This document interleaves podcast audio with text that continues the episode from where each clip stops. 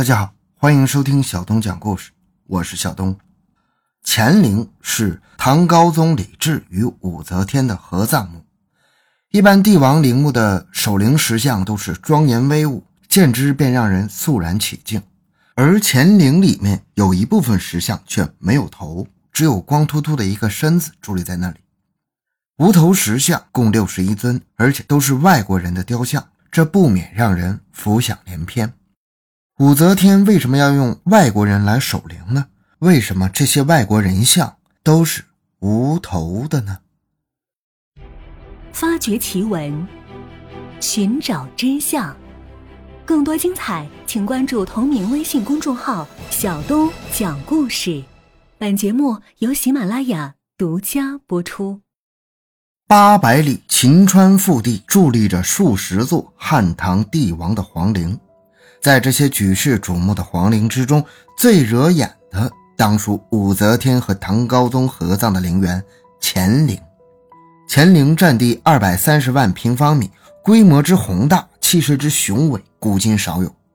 这座陵园从整体上看，其气势与皇宫无异。北有玄武门，南有朱雀门，东有青龙门，西有白虎门。四道门的两旁各有一座石狮，挺胸昂首。雄踞于门前，威风凛凛。在所有的雕塑中最引人注目的就是朱雀门外的神道东西两侧这两组，那两组石人群像，他们整齐恭敬地排列于陵前，双手无一例外的都抱着护板，像是正在上朝的样子。其中二十多尊石像上还背了玉带，即唐代五品以上官员随身携带的装官印的袋子。这些石像西侧三十二尊，东侧二十九尊，共计六十一尊。这六十一尊石像都有一个共同的特点，均非中原人士，有来自西突厥的，有来自波斯的，还有来自田国、吐谷浑的，不一而足，各个国家都有。有人指出，让藩臣来守陵，只能说明一个问题，那就是唐朝的国力空前强大，是当时的世界中心，是真正意义上的天朝。其当时的统治势力北于大漠，西越葱岭，周边少数民族与唐朝往来频繁，而且很多少数民族首领被唐朝任命为地方官或者担任大将军等职。为了反映唐高宗及武则天的统治权力及对各民族对唐王朝的臣属关系，便将曾在朝廷中任过职的藩酋六十余人雕刻成像置于乾陵。这个说法是说得通的，但问题也随之而来。这些守灵石像为何都没有头呢？是武则天对他们有仇吗？还是后天的自然灾害所致呢？从石像断头处来分析，自然灾害的可能性很大。石像的脖子处就有明显的伤痕，地震、飓风都有可能使石像损坏。从这一条线索出发，我们发现，在明嘉靖年间这一带的确发生过一次较大的地震，那是一五五五年一月二十三日。陕西华县一带发生了八到十级的大地震。据记载，当时的那场大地震发生在子夜，所有人都在熟睡之中，瞬间天翻地覆，是八十多万人埋于泥土里面。城镇的一夜之间夷为平地，史称关中大地震。乾陵距离华县一百多公里，这么大的地震，这个范围内都难以幸免，乾陵自然也遭到了毁灭性破坏。说到这儿。一个关键问题来了，这位地震摧残的，为什么单单是石像的头，身体为何安然无恙呢？对此疑问，专家解释说，这里有两个原因：一是做石像的材料不是特别好；二是脖子是全身最小、最脆弱的部分，一旦受到外力的挤压，首先受损的肯定是头部。这种说法有一定道理，但是我们再提出另外一个疑问。关中大地震让八十多万人丧命，几百万人无家可归，百公里之内所有的人畜和建筑均难以幸免。为什么石像只断了头？难不成地震的震感恰好就将石像的头都削去了吗？所以说，光用地震来解释是说不通的。如果不是自然灾害，那难道是人为的吗？因为任何的自然灾害都不可能做到恰好去削去石像头颅。要做到这一点是需要点技术含量的。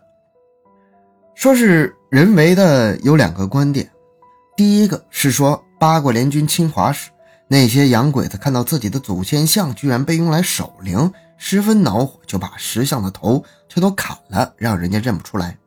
我们知道，八国联军可是毁坏了不少文物啊。我们也有足够的理由相信，他们绝对有耐心把这石像的头都砍下来。可是这个说法最大的破绽在于，如果洋人真的认为石像是他们的祖先，他们会冒大不会把石像的头砍掉吗？虽然说洋人不迷信，但是哪个民族会把自己祖先石像的头给砍下来呢？此外，还有一个重要因素，也可以把这个说法直接否定。八国联军侵华，并不像后来的日军遍布了中华大地。当时的洋鬼子根本就没有到过乾陵这个地方。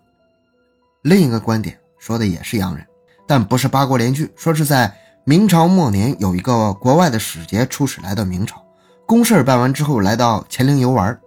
当他看到洋人石像守灵的景象之后，也十分气恼，想把这些石像毁了。但当时在明朝，虽说已经到了大明朝的末年。但是大明子民的战斗力那也不容轻视啊！那杨使节不敢乱来，就想了个阴招。他花钱雇人，每天晚上都去采乾陵周围的庄稼，每晚派出一拨人，夜夜不落下。几天之后，民怨沸腾，老百姓纷纷破口大骂：“这是哪个孙子干的缺德事儿啊！”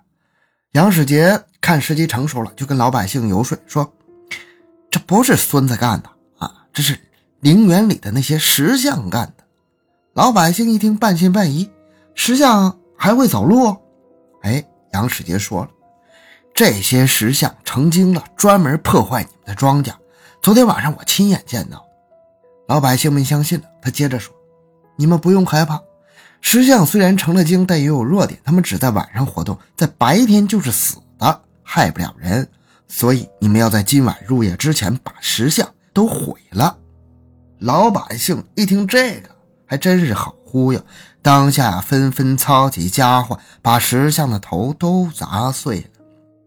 按杨使节的意思是想彻底毁了这些石像，但是后来见老百姓只砍他们的头，想要再去忽悠，一想还是算了，说多了就让人起疑。